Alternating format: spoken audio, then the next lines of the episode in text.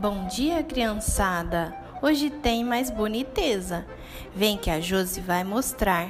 Vai ter muito dente presa. Chega junto, vem com a gente. Preparadas para surpresa? Lango Tango continua a contar para os seus amigos. Depois de um tantão de chuva e viver tanto perigo, avistei o jacaré, que não tem nada a ver comigo. Ele tem a boca enorme, dentro dela muito dente, e olhando bem de perto, não pareceu-me bem contente. Que adianta ser tão grande e morrer de dor de dente? Acho que não os escovava, pois senti o seu cheirinho. Vi dormir de boca aberta, nele muito passarinho. Bicavam por entre os dentes, fazendo muito burburinho.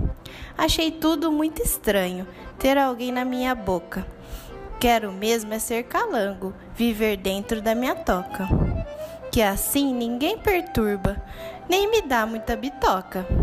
Por isso, não se esqueça: escova e muita limpeza. Pega o espelho, abra a boca. Olha só quanta beleza, mas não adianta escovar forte, tem que ser com gentileza.